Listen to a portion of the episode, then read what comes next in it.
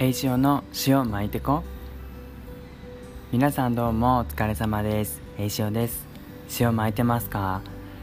えー、なんだかこうやって収録をするのも自分にとってはすごく久しぶりな感じがしてなんと今実家で収録をしています。ちょうど今ねこの今に実家のリビングに誰もいないのでちょっとこっそり収録をしてるんですけど2階には父親がいるのでちょっとこれ聞かれたらやばいなと思いながらドキドキしつつ収録をしています。えー、このお盆の時期にですね、まあ、ちょっとずらして今年はお休みを1週間ちょっと取らせてもらって実家に帰省をしました。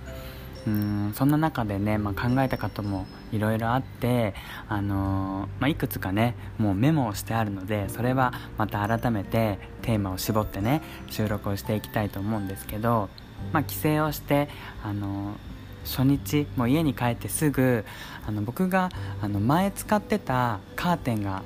そういえば実家に眠ってるなっていう記憶があったのでもしかしたら新しいこう、ね、家というか彼と一緒に住む場所で使えるかもしれないなっていうことであの初日から母親と一緒にあの座敷を漁ってそのカーテンを広げてね長さを測ったりっていうことをしました。あのー、いつだったかなツイッターでしか言ってませんでしたっけ、あの、まあ、彼と同棲をするっていうことを帰省する前に報告ができたのであ2人語りで言ったかな？2人語りのあの今日のドルチェのコーナーの中でお伝えしたかと思うんですけど、まあ、あの帰省する前に母親に同棲するってことをあらかじめ伝えることができていたのであの、まあ、肩の荷が少し下りた状況であの、まあ、母親ともその彼との話ができたということであの一緒にそうやって カーテンの寸法を測ったりとかしてあの何て言うんですかね隠すことなく過ごせたっていうことでそういった喜びをかみしめながらうんまあなんか母の方からもあの母はグレゴリーのことをグレッチって 早速呼んでるんですけどあのグレッチはどんな人とか なんか何気ない質問とかされてなんか母親的にはやっぱり孫の顔が見たいみたいでそういうねこう遺伝子を残してほしいなみたいなことは言われたんですけどでもうーんまあ心配は心配でありつつもこう僕の決断というか、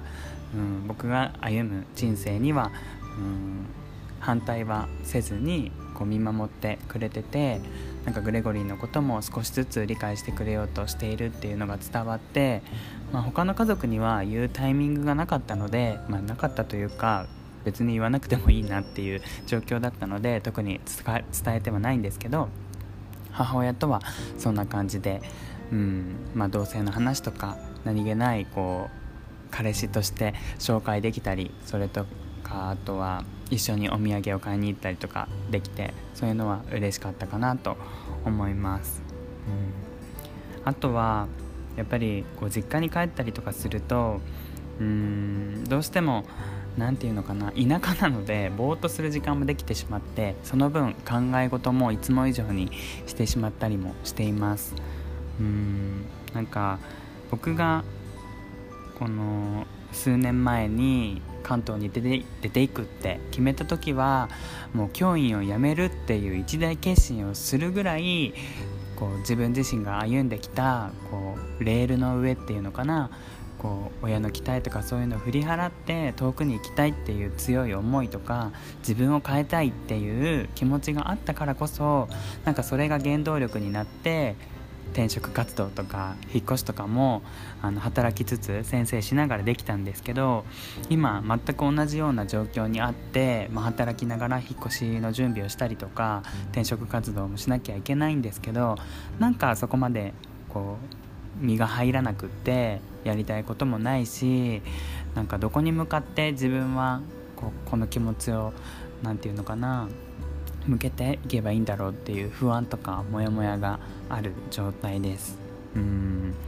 あもちろんそのグレゴリーが今はいるしその一緒に同棲していくっていうことに関しては本当に大きな一歩だし嬉しいことなんですけど自分自身の人生って思うとなんかやっぱり仕事って大切だなっていうか目標とか自分がこう目指していく方向性っていうのはしっかり持っておきたいななんてううん、実家にいながらそんなことを考えています、うん、またこれからの半年で何かいいことがあるといいなと思いつつあと数日でいつもの仕事の毎日が始まるなと思っています。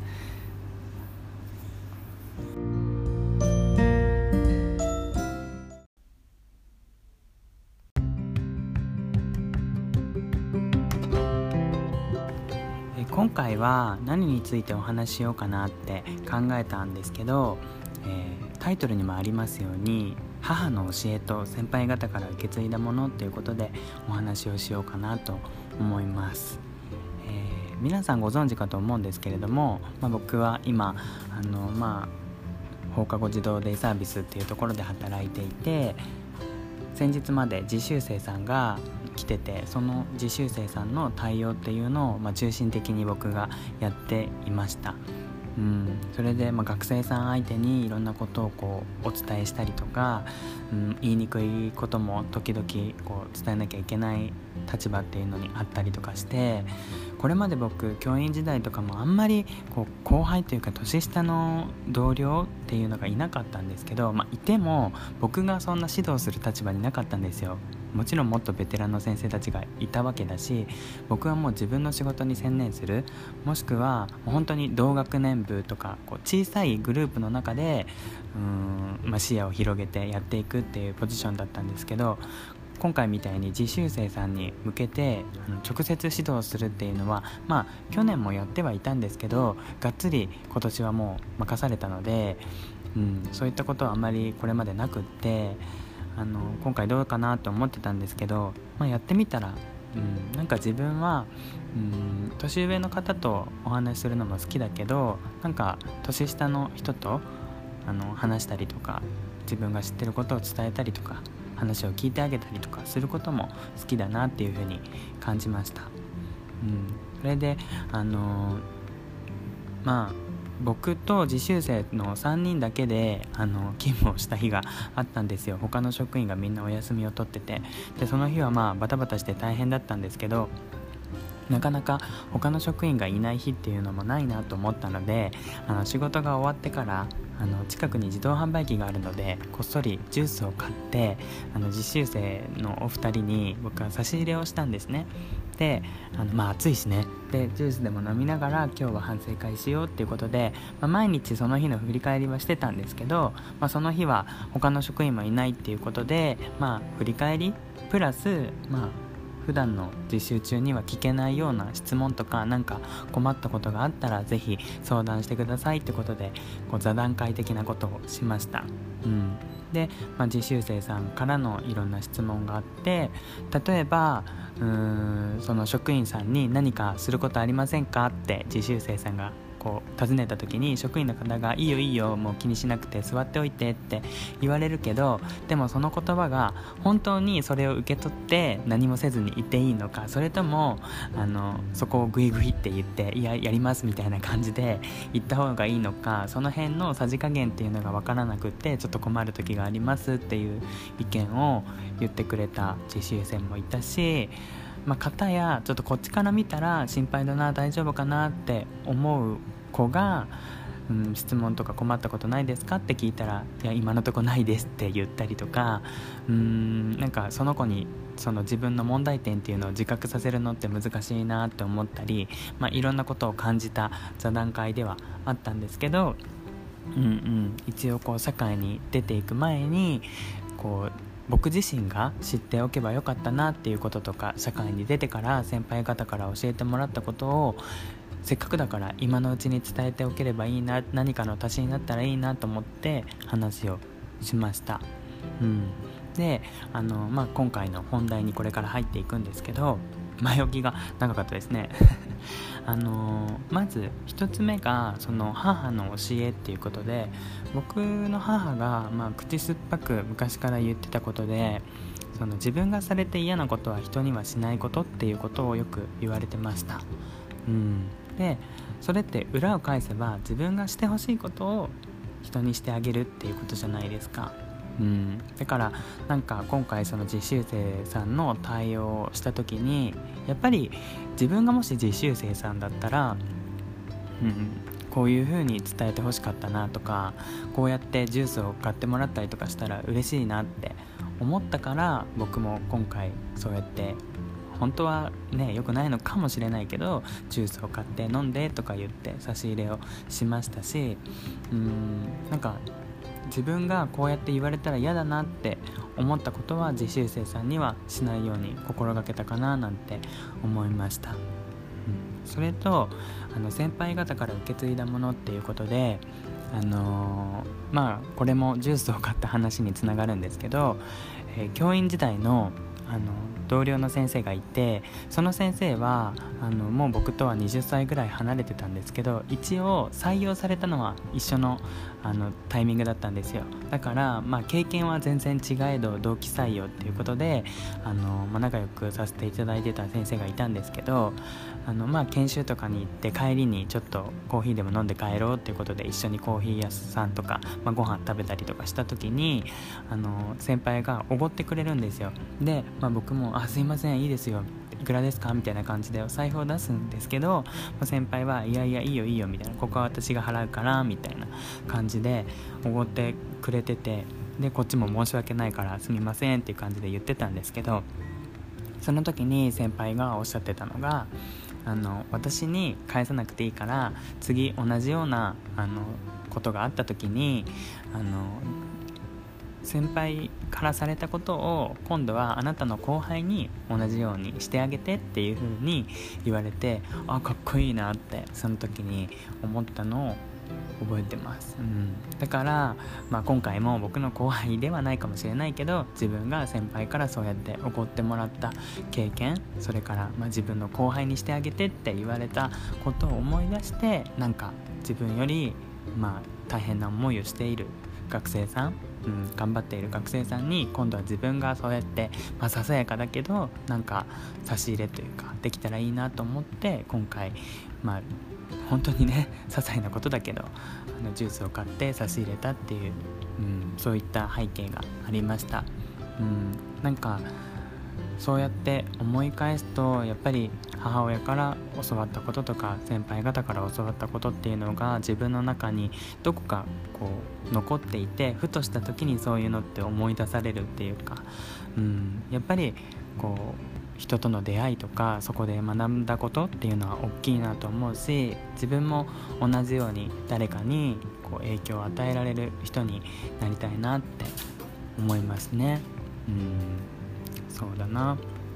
でもあの僕がこうやってお休みに入る前にその実習生さんが「あの栄翔さん本当にありがとうございました」っていう風にあの挨拶をわざわざねしてくれて本当に良かったなって思ってます。なんかあの陰でねそれをこう横耳に所長が聞いててちょっとジェラシーしてたんで クソって思われてるんだろうなと思いながら。でもねあの全部実習生対応とか押し付けたのお前だろうがって僕は思ってるからねそんななんか感謝されてんだったらお前がやれよと思いながら僕もはいはいって感じだったんですけど。はい。まああんまりねあの こういう話すると塩加減強くなっちゃうんでこの辺りで終わろうと思うんですけどなんか皆さんもあの自分のご両親とか先輩方から教わったこととかってあると思います。是非あのお便りなんかで自分はこんな風にあの教えてもらいましたとかこんな話を思い出しましたっていうのがあったら教えていただけるとあの勉強になります。どうぞよろしくお願いします。今日はそういった話でした。